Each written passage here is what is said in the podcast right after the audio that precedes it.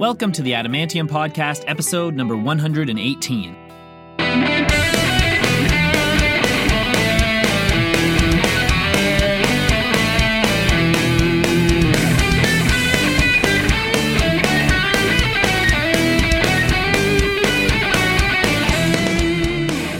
Welcome back, Adamantomaniacs. I am your host, Adam R. Harrison, and thank you for tuning in today.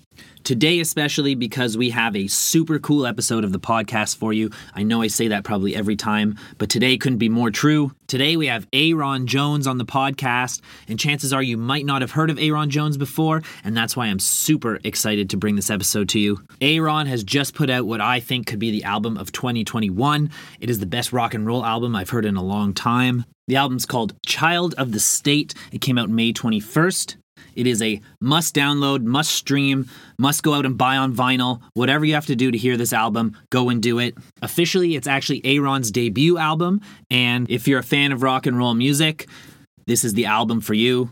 I've been a big fan of Ayron since I heard his single Take Me Away on a Spotify playlist last year. So, as you would expect, I was super stoked to get the opportunity to chat with Ayron. We did so over Zoom because uh, we're still doing our virtual series episodes for now, but I'm definitely hoping we can get Ayron back on the podcast for a follow up episode when touring picks up again.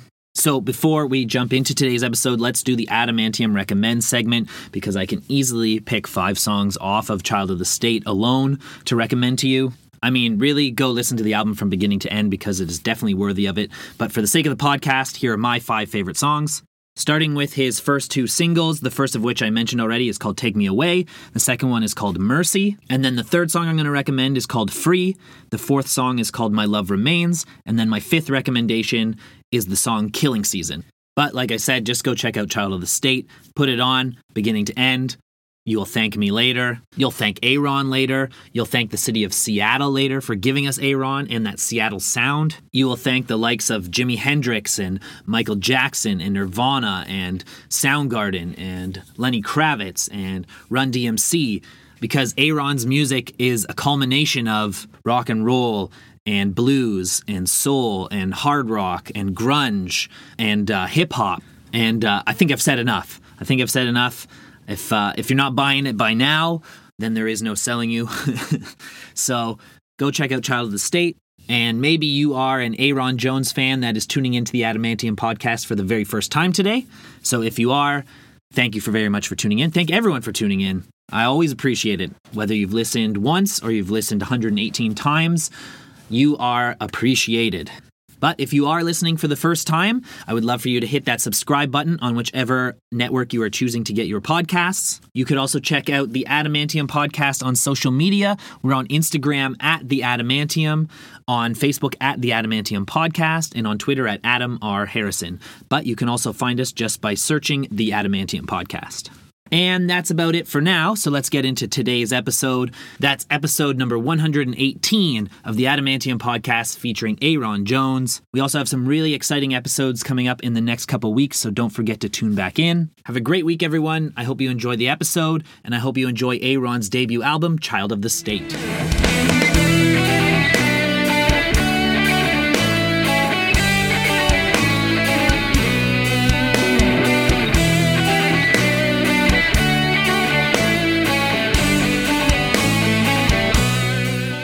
Yeah, what's up, man? Hey, how you doing, man? Good, good. You might be the first person to ever join one of these early. oh, word. That's tight, man. Yeah, I was just, you know, I was just posted up. We were, I had taken my daughter out to get some pho uh, for uh for for lunch, and uh, we were, we were kind of running late. And I was like, oh, we gotta get back. We got an interview. We got here early, and I was like, oh, well, yeah, man, it's always it's the, that's what I was gonna say. I think it's the first one in these virtual episodes that's actually run a little bit early, but that's great, man. Man, before before we get started, I have to tell you, man, "Child of the State" I think is the best rock and roll album I've heard this year. Thank you, man. Thank man, you. Man, it is so sick. It's so refreshing to hear. And I mean, as you can probably tell, I'm a I'm a big rock and roll guy. That's my my thing, and and it's yeah. the best pure rock and roll album I've heard in a really long time. So thank you, man. Thank you. Thank you, man. Thank you. It's so refreshing. I mean, I've I have been a fan since the since I first heard "Take Me Away," which came on a a Spotify playlist last year, and it blew me away, man. I was like, "Who is this guy?" so, Thanks, man. Thank you. so thank you, thank you for taking some time out of your day. Um, now that the the album's out, it's been out about a week. Tell me, uh, let's start off. Tell me how you're feeling. Are you feeling relieved, refreshed? You know what's Yeah, I'm feeling good. I'm feeling good. I, I am. Um, I'm still anxious. I want to. I, I. I'd love to see how it spreads. You know, it's one thing when the album drops, and um, for me as a new artist, it's like um, I'm just now seeing who who it's it's reaching. You know, it's not like uh, when you know someone like uh, the Pretty Reckless drop something. You know, they've had a fan base for a long time, so they know exactly where it's going to go, and then it's going to expand beyond that. For me, it's like a first time kind of thing, and um, so I'm just anxious to see how, how far it goes. You know what I'm saying? But I'm happy. I am relieved that it's out. I am. I'm also relieved that um, people are taking to it so well. You know, I've gotten a lot of compliments on the record and, and the sound of the record, so I'm, I'm very happy about that. Yeah. That's awesome, man. Um, you you did you brought up a good a good point about finding what that audience is, and because you've kind of you've got so many stylistic influences Mhm. on this on this record, and just in your music in general. Yeah. So, uh, has there been any kind of surprises on what like what type of audience you've been reaching? Um, you know, it's hard to tell yet. I, I can't really say just yet. I don't I don't really know. Everything I, I see right now is all virtual. Um, I suspect I won't really know until I really start getting out there in front of people and, and touring and doing that. You know, um, so I, don't- I can't really tell you just off the hand. I, I can say that um, you know it is. I can see a ver- variation of different kinds of people from all over the spectrum. You know, I've Mhm. gotten which is really great. Um, but like I said, it's, it's hard to say. I mean, with, it's, it's you know I'm in the inside looking out, so it's really hard for me to be like, oh, what's going on, you know. But but I, I do see that there are so many different people from different walks of life kind of being tuned into what's going on. Um, I have seen uh, you know some of the reactions where like you know maybe maybe someone doesn't like this song or that song, but they have one, two, or three songs on the record, even though that like these other songs aren't quite their style. That's too hard rock over here, or that's too soft over here. But I love these guys over here. So it's definitely getting doing what I, what I intended to do, which is kind of cross branding and, and getting people from different Yeah. platforms. You know, I saw I saw lots of love from the guys in Shinedown on Twitter, and uh, that must be some pretty cool, uh, pretty cool feeling to have. Yeah, it's cool, man. You know, we know we we um we share management, and so our um it's all love, man. I mean, like it's really great to to be a part of something like that and within a Mhm. family of people like that. Especially, you know, the, the shine Gun- shine down guys are legendary. You know, Yeah. award winning dudes, man. So, um, just to have just to know that that you know I'm I'm in their conversations and in their minds, and the fact that they're just they're pushing as well. I mean, like it's it's a real honor. You know. Yeah, that's really cool, man. Has it always been something that's been really important to you to incorporate all these, like all the different styles that have influenced you over over your life? Yeah, since I was a little boy, man. I, I remember back when I was like 14 years old. I've been I've been like one year into playing guitar, and uh and at the time I was I was talking to my boy. My boy was really into hip hop, and I was like, "Yo, we're gonna make this thing called Raw, the the Rap Rock Association Worldwide." You know, Yeah. you know. He was like, "Yeah, Raw," and then uh. You know, we grew up and, and, and uh, obviously we went our different paths, but that always stuck with me, man. Like that was always the, the intention was I love so many different sounds and genres of music and my favorite artists growing up, like Michael Jackson and, and like Prince, you know, they uh they didn't sit in one genre, you know, that they they brought it all together. So it was my always my intention to bring, you know, the Seattle bring that to the Seattle sound, you know. It's like that that cross branding into this like the Mhm. sound like the, the the Leslie sound, the distorted, you know, untethered guitar sound, like all those things. Like bring all those genres into this sound and then put it back out, you know. Right. And then one thing I one thing I did kept seeing when whenever I would would look up anything about you is that importance of that Seattle being a Seattle artist, being that Seattle sound. Describe to someone who maybe doesn't know a 90s grunge or anything, you know, what makes an artist quote unquote Seattle sound? Uh, blues is what it Yeah. is. I- If you really want, if you really want me to be honest with you, I mean, Yeah. it's funny, and this is this is something I, I haven't really spoken about too much yet, but um, it's it's interesting when a, black rock artist comes out, and and you know, especially like someone like myself who's definitely playing playing more of a classic style of rock. Um, Mhm. um, you get branded as blues rock, you know, which is so it's always a really interesting turn to me that that, that Yeah. that's the case. You know, I, I I actually listen to this dude who you know was doing a review online. he was like, I'm, he was an, an UK guy. He's the jury's out on Ayron Jones. It's another blues rock album, you know. And I'm like, he's like, I give it a 3.5, maybe a four. The jury's out. I don't know. and, uh, and, uh, and so uh, I'm listening to this guy talk, and it's like everywhere I go, I'm like, I, I, I get that there's this blues influence, but if you look at the Seattle sound as a whole, mm-hmm. these were these were guys that had a, a punk background and a had a hardcore background, a metal background, had an affinity for the blues, man. Mm-hmm. And if you listen closely to what the Seattle sound really is, it's it's like it's taking the blues and infusing it into this really hardcore sound, mm-hmm. and um, and you know using cl- elements of classic classic rock and roll um, and also, I, I would say um, stylistically, um, when you listen to most most grunge records, it's there's this loud softening that happens, right? Which mm-hmm. is like very Pixies, you know, it's very yeah. basic, basic verses, huge choruses, basic verses, huge choruses, um, you know, and, and, an untethered sound, man, like that that high distortion, high feedback, high gain, all that, you know, that that I think to me encompasses the Seattle sound. You know, it's it's really taking that darkness and putting it putting inserting that soul into a dark sound. You know. Mm-hmm. That's what I think it is, you know, and, and uh, it's just interesting that, you know, when you go around, like myself and Gary Clark Jr. and, and, and other cats, you know, and I can even understand Gary Clark even more so because Gary Clark definitely has taken more of a R&B, you know, kind of pop soul route. Mm-hmm. Um, but when he came out, he was hardcore rock, man. So yeah. it, you know, and it's just one of those things we can't escape. Uh, you know, it's it's not, not that we can't escape. It's, it's something you have to overcome. Um, but like I said, man, that, that grunge sound is really it's. I, I, once talked to Barrett Martin about this, who was a huge influence on me, huge uh, inspiration and, and, a mentor to me um, as I was growing in the music industry. And um, he said it best. He said, you know, if, if the, these guys would love to be called new blues, you know, because that's what they were trying to do. That's right. what they were. Man, I mean, even that the sound. The first time I, like I said, the first time I heard "Take Me Away," the first thing that grabbed me was was the guitar. Mm-hmm. You know, and some of the you know, as your hat says, some of the filthiest guitar riffs yeah, that yeah, yeah. I've heard in one song. And there's one particular riff comes after a double drum beat. Mm. It's that dun, dun, yeah, yeah that's, that's the one. And like that's one of the, the first time I heard it, man, I got goosebumps. No, man, and thank you. That's cool. So, uh, do you remember when that that riff came to you? Man, uh, I don't. I mean, I kind of do. Let me think. I, you know what? I, I do remember when it came to me, and it was one of those things that, like, you know, a, uh, when I was jamming and doing all these blues shows, you know, around the the, the city. Like, that's initially where I started out. Was like mm. doing these, like, you know, trying to get in these, in these bars and like associating myself with the blues jams around Seattle, trying to get gigs just to keep afloat and make a little bit of money. Um, and in doing that, like I had, you know, you'd sit there for hours and just jam and wail away on these solos forever just to consume mm-hmm. time because you're lost in the moment. And I remember thinking to myself, as I'm getting more, you know, boating myself more towards the commercial market where, you know, I'm, I'm writing for music, I had to find a riff that was going to just like be that thing, you know, and instead of taking like this whole seven minute solo, like just grab little pieces of it. So that was kind of what my, my mindset was, was like, it was the first time I'd use that riff over and over again in, in different, okay moments in my life. And then I was like, doom, doom.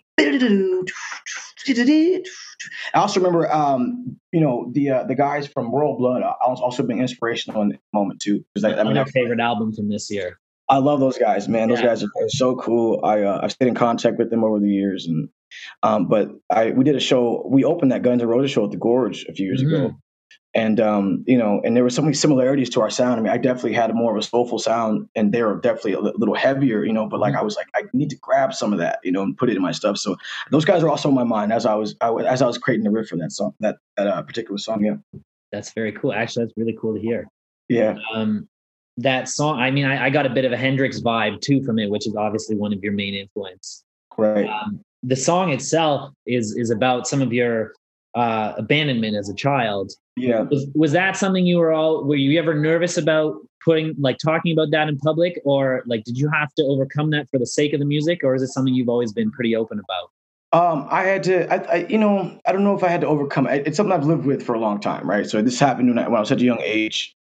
And, um, you know, there, there, I don't know if I was nervous. I can't say that because for a long, the longest time, I just didn't talk about it. You know, I just didn't, mm. no one, I mean, I've known people here in Seattle You know, I've had friends here for ten plus years who have, who had no idea that that kind of stuff would happen. You know, mm-hmm. and um, as I reached this precipice of, to my career, was, I knew I was like, I mean, stop faking it. You know, I'm trying to say one of my biggest quarrels with society is that we just fake shit, man, and I I can't stand it. It's like everything we do is around some sort of religious almost almost like a religious umbrella ideology right like mm-hmm. this is your idea of marriage this is your idea of this is your idea of this is your idea of this but the real truth is that real human nature looks nothing like that you know and so for me it was like let's just stop you know beating around the bush and just tell the real story you know, my mom, my mom and dad suffered in during the crack era. I'm, a child of that era. There are so many kids just like me from that era that have never gotten a voice and never gotten an opportunity to be heard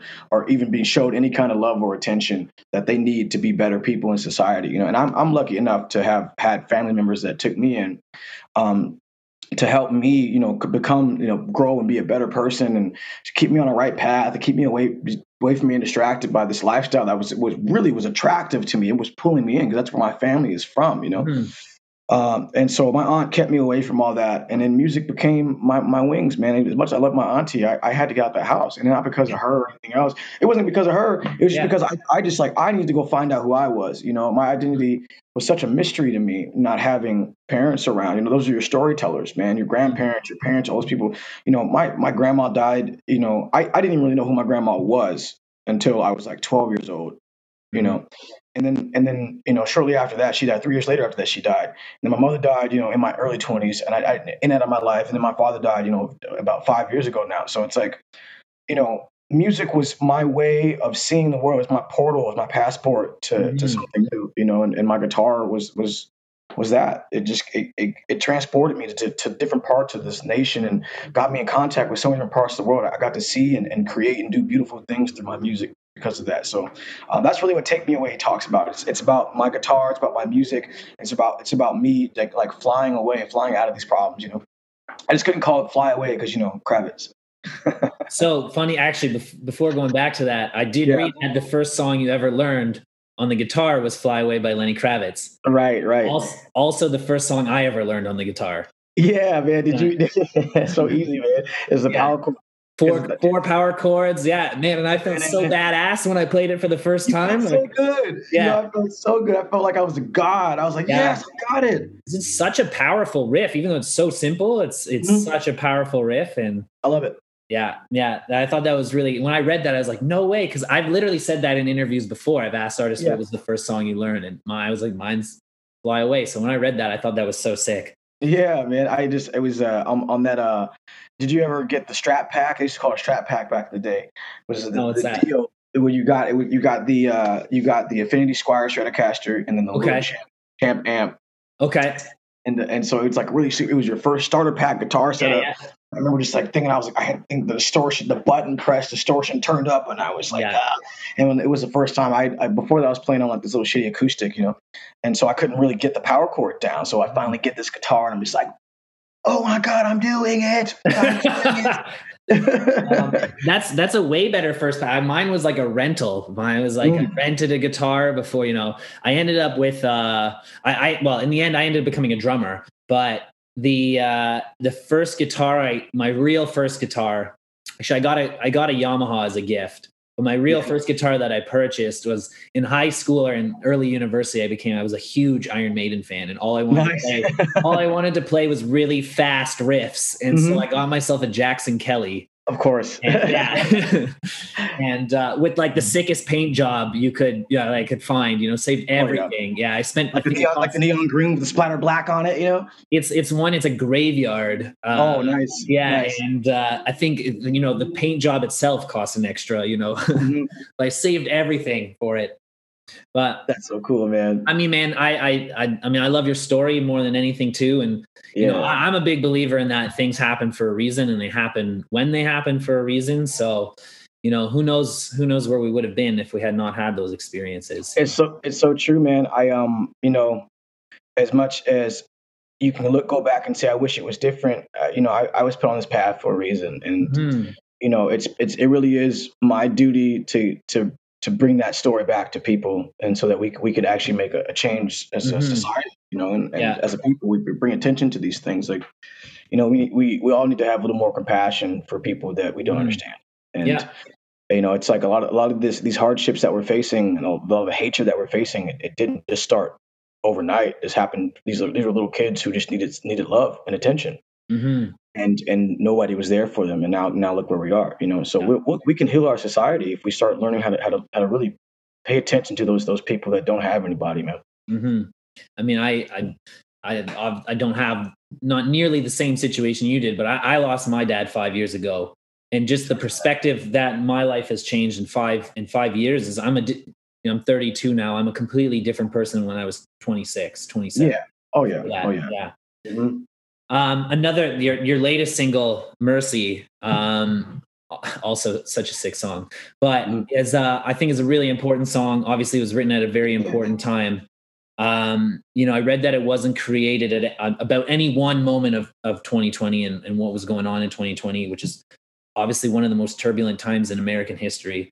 But at what point were you like, I need to write a song? I Like, I need to write about this now. You know, like, was there a time where you're just like, this needs to be made? So what's funny, man, is like what's going to be interesting about the record. I think when we when we move forward, depending on how far it goes and all that stuff, is when people look back, they're going to ask, Mhm. how did this, this this album come together? Most of the songs on this record, I mean, uh, there was a half half of the songs were written back when I was like I was younger, you know, and I, I rebranded them, I remade them, I Mhm. beefed them up, you know, I, I made them more modern, made them sound like where I was at today, you know. Um, and like I, the grown up version of myself, you know. Yeah. But most of this record was written in one two days per song Mhm. you know so mercy wasn't a song where i was like sitting in this room i was like this needs to be talked about but it was like this moment we all ca- we i you know because i i'm in the room with scott stevens marti frederiksen and uh and, and they already had the the you know see my brothers falling we were just working on this chorus line and it, and it just kind of developed and i was like man this is just pouring out of me and, and, and so this, this is what needs to be talked about at this moment you know um and for me it's like i just came from the west coast you know i live here in seattle and i live across the street from the beach and um you know, the there was there was fires blanketing the whole West Coast. Seattle was under a cloud of smoke. You woke up and it was orange outside. Mhm. This the, the smoke filtering through the smoke, the sun filtering through the smoke, and then I couldn't see across the street. You know, we had to close the windows. It's hot, man. It's summertime, and we were, it was just a, a miserable time, man. So I, I mean, all that stuff had to be captured in that, and also like, but more than anything, I, I wanted to capture what I felt like just being black in this country in that moment. You know, mm-hmm. that was what it came down to. And you know, I, I think I say whatever I said in, in the press because I, I didn't want pe- people to be already automatically put off at the time because everyone was so Mhm. ready to fight about something. You know, so if I'm like, oh yeah, I'm just trying to show you that my black matters, I'm I'm turning off a whole section of people that don't even care what I have to say. Mhm. That term right there just turned them off because that's just, they know that they're against that term. You know, right. so I had to say that. I had to say that without saying it. You know, so for me, it was really about putting that in, in into metaphorical words to get you to think about it because the, the person singing it is it looks this way. Mhm. Um, and so when I'm talking about what I'm talking, know exactly what I'm talking about. You know, you know that I'm talking about how how there's all these injustices happening.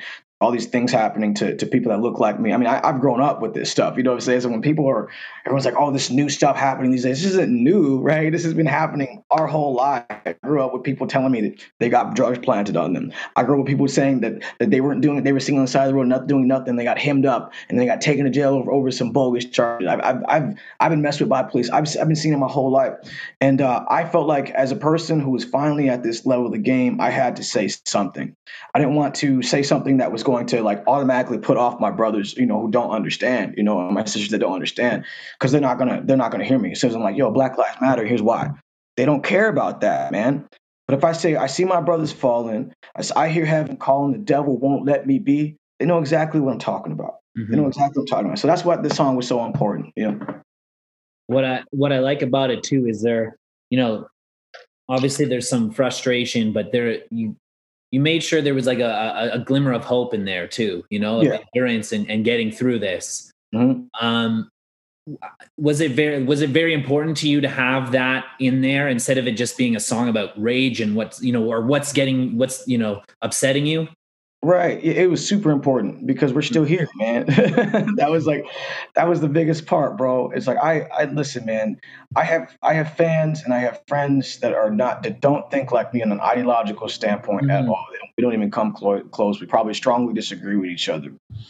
But those are still my brothers and sisters, man. Hmm. And it was important for us to to realize, if if anybody could, just to step outside of your ideology for a moment and look at the fact that we're still standing with each other. We might be arguing and yelling at each other's faces. Some of us are going beyond that. Some of us are going going to blows over it. But st- we're still standing here. Even if we're fighting, we still care, you know. And so it's important for us to realize that there is still a meeting place for our ideologies to to find a little bit of understanding uh, because the two parties are still having the conversation, man. As long as we're still having those conversations, I think there's always going to be hope. Um, and I think that just you know, with all that we even went through last the last two years, even we're still here, and that was so important for me to let people know that, you know. And uh, I, I wanted rock and roll to be a meeting place for the conversation, rock and roll to be a meeting place for for people, you know, who maybe don't get it, man. You know, just, Yeah. just let's just talk about it. I'll help you get it, you know. hmm I mean, I can't imagine what what the music industry would be like without people like Rage Against the Machine, Oh, come on. System of a Down, or you know that that that throw these you know that aren't scared to to speak their mind, and and Mhm. it does make a change. You know, um, It does. that reaches a whole bunch of people. That reaches a whole bunch of people that maybe don't even aren't even aware. You know. Exactly. It's Yeah. so and it's funny because as you say that, like uh, there are people that were like, "When where did you get the machine become so political?" It's like you had these cats at young ages Yeah. that, that were just jamming out this music and probably really loved it and they and it Mhm. meant something to them, but didn't even realize that they were they were they were in love with something that was maybe like getting them to see the world in a different way, you know. Yeah. And, and they get older and their ideologies change, and they're like, "Oh, how could they?" You know, well, that's you too, buddy. Like you were you supported these guys to this point because you love what they're saying, you know. Yeah. You just don't realize it, you know. Uh, and I, I was System of a Down's an amazing example because that is an issue that most of us are completely unaware of here. Yeah. on Yeah, man, it's true, the man. earth. Um, is has it? Is there an example that you wish to set for other uh, black artists in America around the world, especially in the, the rock and roll industry? example i don't know if there's an example i want to say I, I i would say this though i, I would i would love to help blaze a trail Mhm. uh, and to open up the conversation and a way for other black artists who are in a similar genre or, or you know in a similar situation as myself which is like you know being black and rock is it's obviously it's it's foreign to most people you know but Mhm. it's i think it's uh we're at a good time period right now where we can start opening the conversation up to realize that the american way su- supersedes um skin color the Mhm. American way supersedes skin color, man. The American way, rock and roll supersedes any of that. And it's important for us to kind of, you know, really open ourselves up to to more. And Mhm. I hope to be the the conversation started for more. You know, and I think Yeah. I think that's the that's the hope. Well, and, and at the end of the day, I mean, the, the music it speaks for itself too. Mhm. Yeah. man. Absolutely. Um, one song on the album that I'm a big fan of, but I haven't really heard you speak much about is the song "My Love Remains." Yeah. I know so little about it, so I was wondering if you could tell me a little bit about this song and, and its origin. Yeah, man. So, um, you know, when I talk about those, what comes with abandonment issues, and like I said, I speak, I speak for a lot of people. I think when it comes to this, because a lot of people go through this.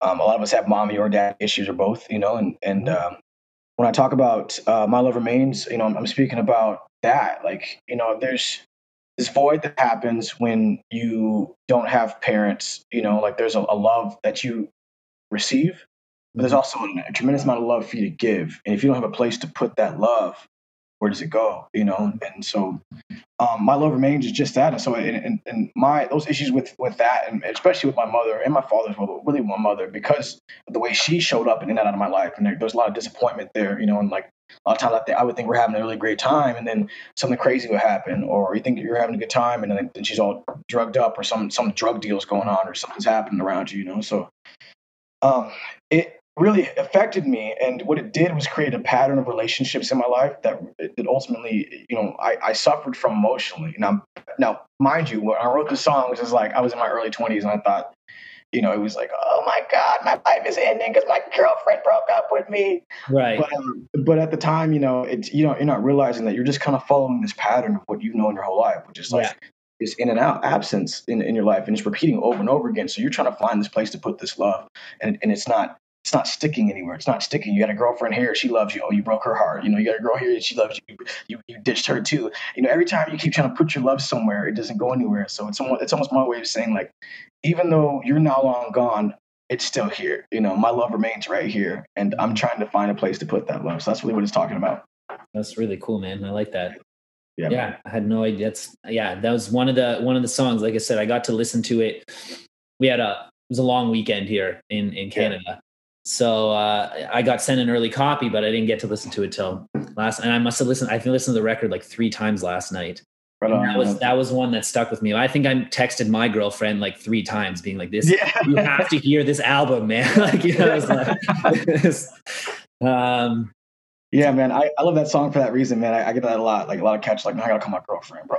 yeah, yeah, it was. Like, For sure, man. That's that song right there, man. I, I which I love because you know, um, that's one of my secret powers, being able to write these like really powerful love ballads. You know, because I, I Mhm. just like, like I said, like I have a lot of love. Uh, I have an understanding of love. I think that most people, and a perspective that most people don't really get to get to have about Mhm. this, this subject. You know, just like I've seen it in so many different ways, and because I.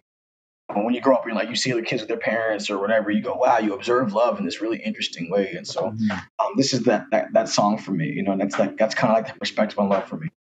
Uh, and love is one of those topics that's so bizarre that two people from two very different walks of life can meet somewhere in the middle and be so perfect. You know, Yeah, one yeah, those completely you can't even explain it. You know, Yeah, it's true, man. It's so true. yeah. Um, on a little lighter, tell me about in, in April. I read that you partnered with Fender. Yeah. Uh, tell me, tell me what's going on with with Fender.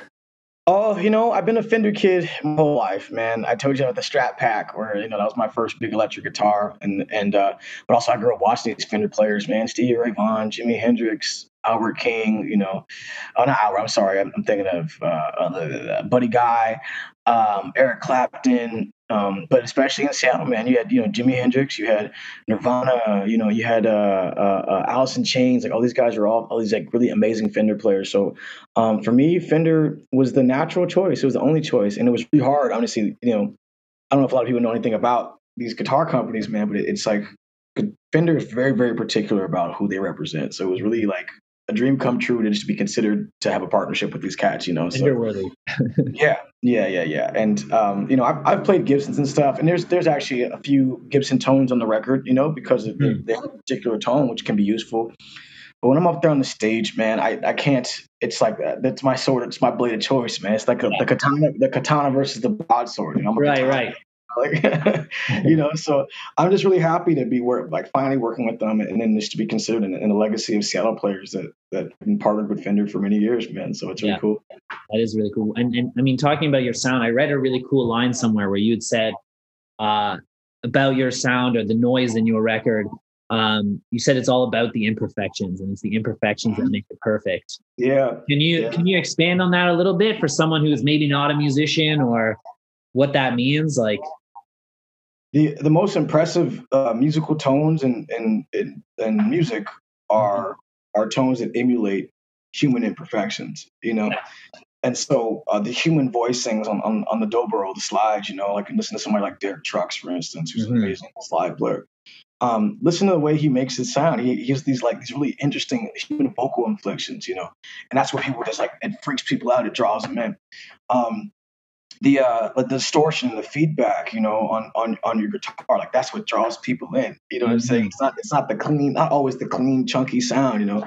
Um, so I to me, it's always been about being, you know, thrashy and keeping it very human. Like I, I, to me, humans are like these perfectly flawed like beings that exist. You know, like the, on one side we're like this really amazing, intelligent beings that would have this great potential. On this other side, we're just like these savage animals. You know, and like so to me, like it's really important. It was always really important to get that kind of tone on the record. You know, get the Mhm. beauty, get the savage beauty. You know what I'm saying? Like this Yeah. animalistic sound, but with with this this human contemplation. You know. Yeah. Yeah. something about rock and roll too. I find that it it feels more rock and roll when it's raw. You know, Yeah, And it's not it's not so cleaned up to every tone is perfect. And um, I don't know if you heard the album, but uh, my favorite album in 2019 was Feral Roots by the Rival Sons.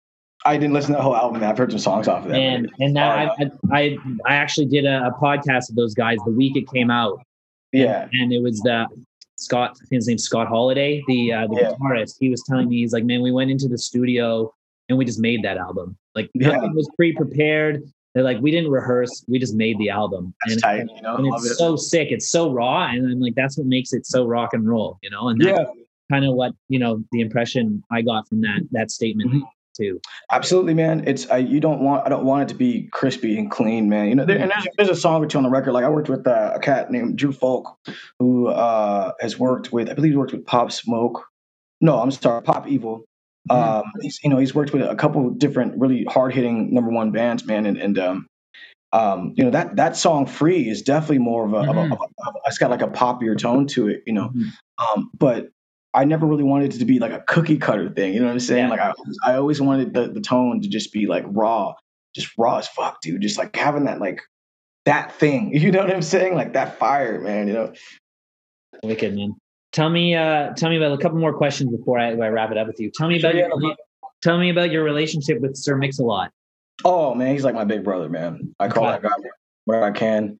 Uh, especially when it concerns we may not talk for a long time, but when we do talk, we talk for hours, man. And uh, it's uh, he was the first person to see the potential of me to be something more than than a bar band, you know, and just like playing a bar band and having like this thing, you know. He gave me opportunity to, actually record a record, uh, my first record, and um, it taught me a lot about what it meant to be a recording artist. And that a lot of that was that's what inspired me, honestly, to, to do it. It was like going out and you can hear it in, in my first you know indie record if you get a hold of it you know you, will hear it i mean some of these songs that are on the record now came from that album Mhm. and um, you know then they're just like they're more they're obviously they're more modern versions of those songs but those songs were written for a long time and even back then you, you could hear it it was like the raw potential was there but it, i did, hadn't quite decided i wanted to be a recording artist yet so Mhm. he was the first person to take that that chance and say hey man i want to help you record your first record and um, it set me on this path man and then, then after working with janelle monáe i knew it you know that Yeah. was it it changed my world but yeah mix has always been uh, my big brother he's always been in my corner man i can call him pretty much time and talk to him about almost anything man so he's Have one of the most you- Have you heard from him since the release of the record?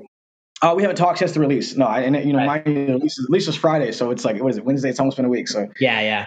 yeah, it's uh, So what- what- I'll- Go ahead.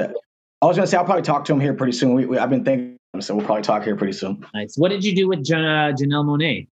So I, didn't work with her directly, but I worked with a, a band that was was uh, comprised of her producers. So there's this Okay. band, if you get a chance to look them up, called Deep Cotton, Okay. and uh, it's comprised of Chuck Lightning and Nate Wonder, who were the producers on her earlier work. I'm not sure if they're still working with her on that capacity or not.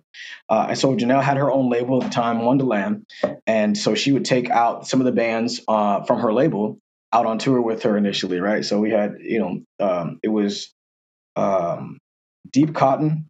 Uh, it was Roman GianArthur, who was also one of the composers on her record, um, and then a couple other acts that were associated with her label. And so they called me up from Seattle. I got a call from Austin Hendrix, who was a good friend of mine from the Hendrix family. I'm, I'm really close with the Hendrixes, they're good people. Amazing. So I call up, I call up Austin. He calls me up after you know I used to play his dad's venue down here in, in Queen Anne. There's like a little small Okay. bistro. Played there every Wednesday night or Thursday night, and he so his dad and Shawn Kemp own this place together. And so that's how I got to Basketball player. yeah, yeah. So Okay. I, initially, so I have these really interesting stories that that go. I, I mean, I tell cats these stories, and they go way deeper than anybody knows. So I, I've known Shawn Kemp for many years. Okay. Tell me one. I would love to hear one. Uh, when Shawn smoked me out on my birthday. this is back. I mean, I'm telling this story. I'm, I'm kind of Shawn. If you see this, I'm sorry, but uh, he smoked me out on my, my like. It was had to be like my 23rd, 24th birthday. Man, I'm down at the bistro, and he was just like shot, shot, shots. We hot, we hot boxed in his uh, in, his uh, uh, what was that? Um, a Hummer. You know what I'm saying? So I used to see him all the time, man. Dude. It was crazy. He was such a cool cat, man. He was so sweet to me. Um, you know, we haven't talked in years, but uh, Shawn was always really great. But anyways, back to the, the Troy Wright story. So I got to know Troy Wright through that. Troy Wright used to be married to Janie Hendrix, and that's why I met Austin Hendrix, who was Troy, Troy and Janie's son.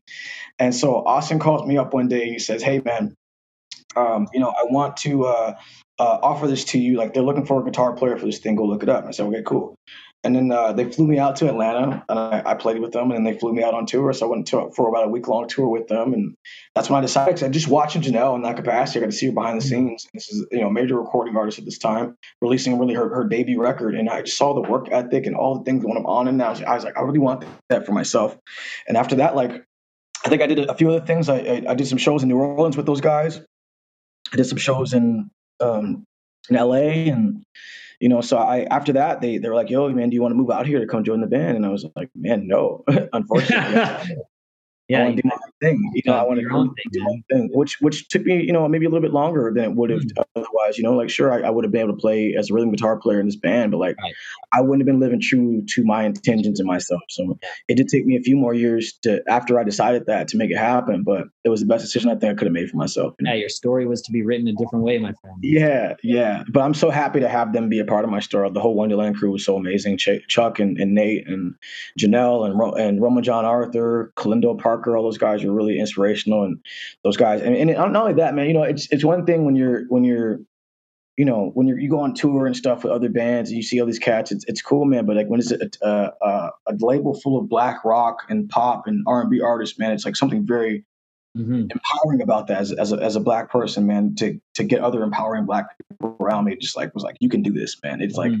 it may be the hard road, but you can get it done. So that was so inspirational with those guys, man. So I'm, I'm forever thankful for that, that opportunity. That's really cool.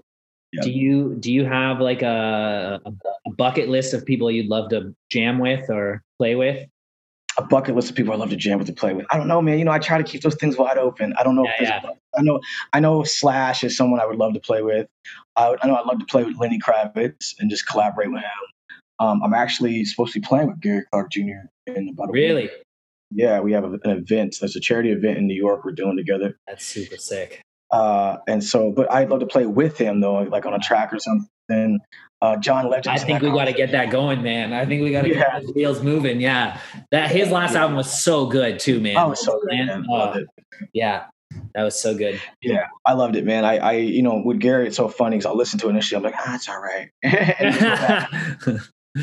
And then go back, Damn, this is really, this is really good. Okay. You know? yeah. Yeah, because it's like he, he does this really brilliant thing where he makes everything sound super simple. Mhm. Until you go back and listen to it again, you realize that it's it's just brilliant, man. There's so many so many layers to it that are just like mind blowing. You know, he's he's also got this simpler approach as I do to recording guitar, which is like, especially with a song like My Love Remains. You know, it, that My Love Remains is is is pretty much like five songs, five versions of the same song on top of it. So you know what I'm saying. So it's like very similar approach to his sound as well. But but anyways, there's, there's like a plethora of different people. I try to keep it open because like I don't Yeah. like be like, oh, I want to do this with this. But I'm just like, all these people will be dope. You know, I Yeah. would love to work with just about anybody, honestly, who's who's been doing it for a long time. So. Cool, man. Before just before we wrap, tell me what it was like to tour with Guns N' Roses. Oh, you know, I I'll, I'll say this, man. I didn't tour with Guns N' Roses, but I did. I I've been working with Duff for many years, and uh, just to have the opportunity to open for him when we did was amazing. You know, it was it was uh it, it was incredible, and, and having the relationship with Duff was incredible. Um, that was a moment for me because I just signed, you know, a contract with uh, my first big entertainment firm. Um, I had, you know, we were just about to go on this big tour, and uh, we just dropped my like you know my my second indie record or whatever and everything was going great and then Duff McKagan is like came had come to a show and then that was how it all happened came together man like Really? he came to the show loved it and then he was like yo man like love your work and we decided like we asked him we could open for him and he, he set it up man so it was beautiful You know, Was it in Seattle that that you opened for them? it was at the Gorge. It was at the Oh, Gorge here in. Seattle, in, in Seattle, man, which is my second time on that main stage, which was great, man, which is awesome. Um, but that was a, a you know, hope, it opened up some opportunities for us. Hopefully, we can get those conversations going again, you know, pretty Mhm. soon. You know, I've got the right, because at the time I, I'm I'm indie, you know, at the time I'm like we are showing up in a minivan in a in a in a in a mo- lawnmower trailer with our gear, you know, and so Yeah, so now that, that that things are changed, it's gonna I think we're gonna open that up again. I was gonna say I'm. I bet you're itching to get out there again.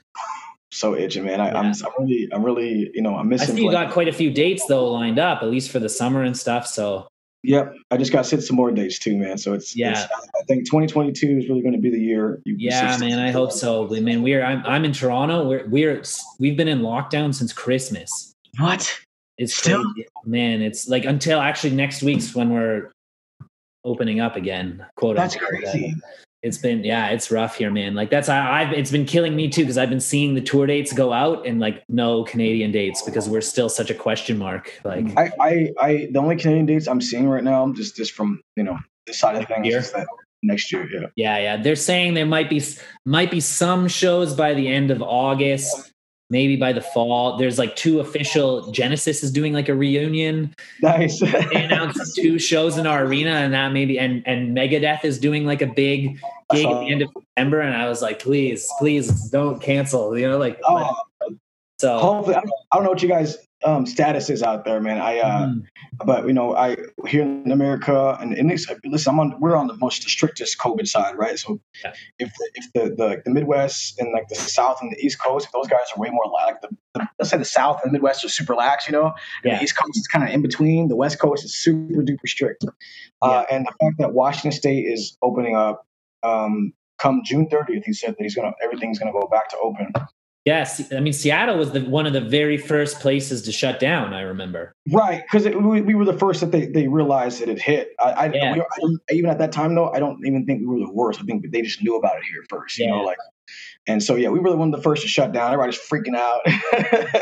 I was I was supposed to see Pearl Jam the week the week that everything shut down. They had to cancel They were the first. They were the first band to cancel everything. Oh yeah, oh yeah, those guys were not having it. They were like, you know, Oh yeah, they were like right away. Yeah, and it was like one more week and one more week.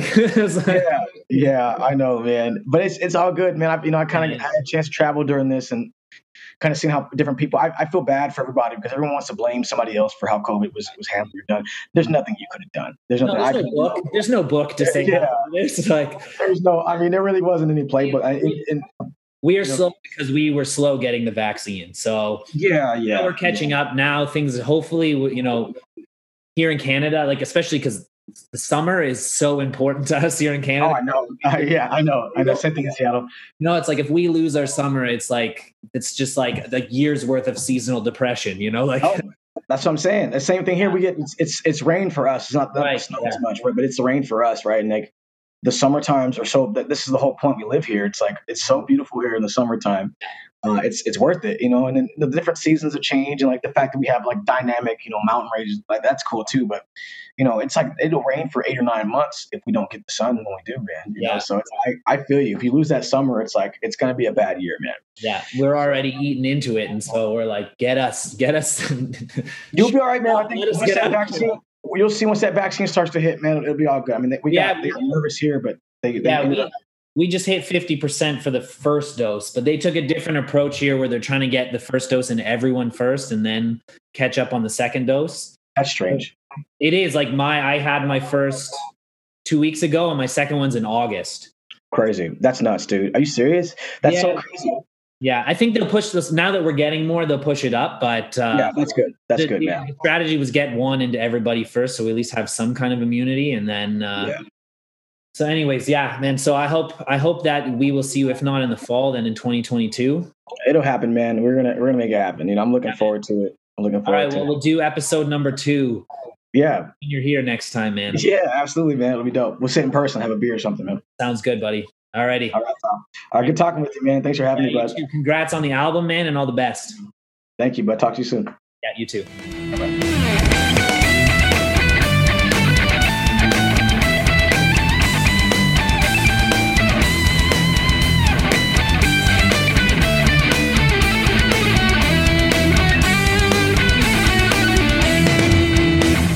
The Adamantium. Thank you for tuning in to the Adamantium podcast. If you enjoyed today's episode, we'd absolutely love for you to subscribe to us on whichever platform you listen to your podcasts. I'd also love to see you on social media. You can follow on Instagram at the Adamantium, on Facebook at the Adamantium podcast, and on Twitter at Adam R. Harrison. Thank you again so much for listening.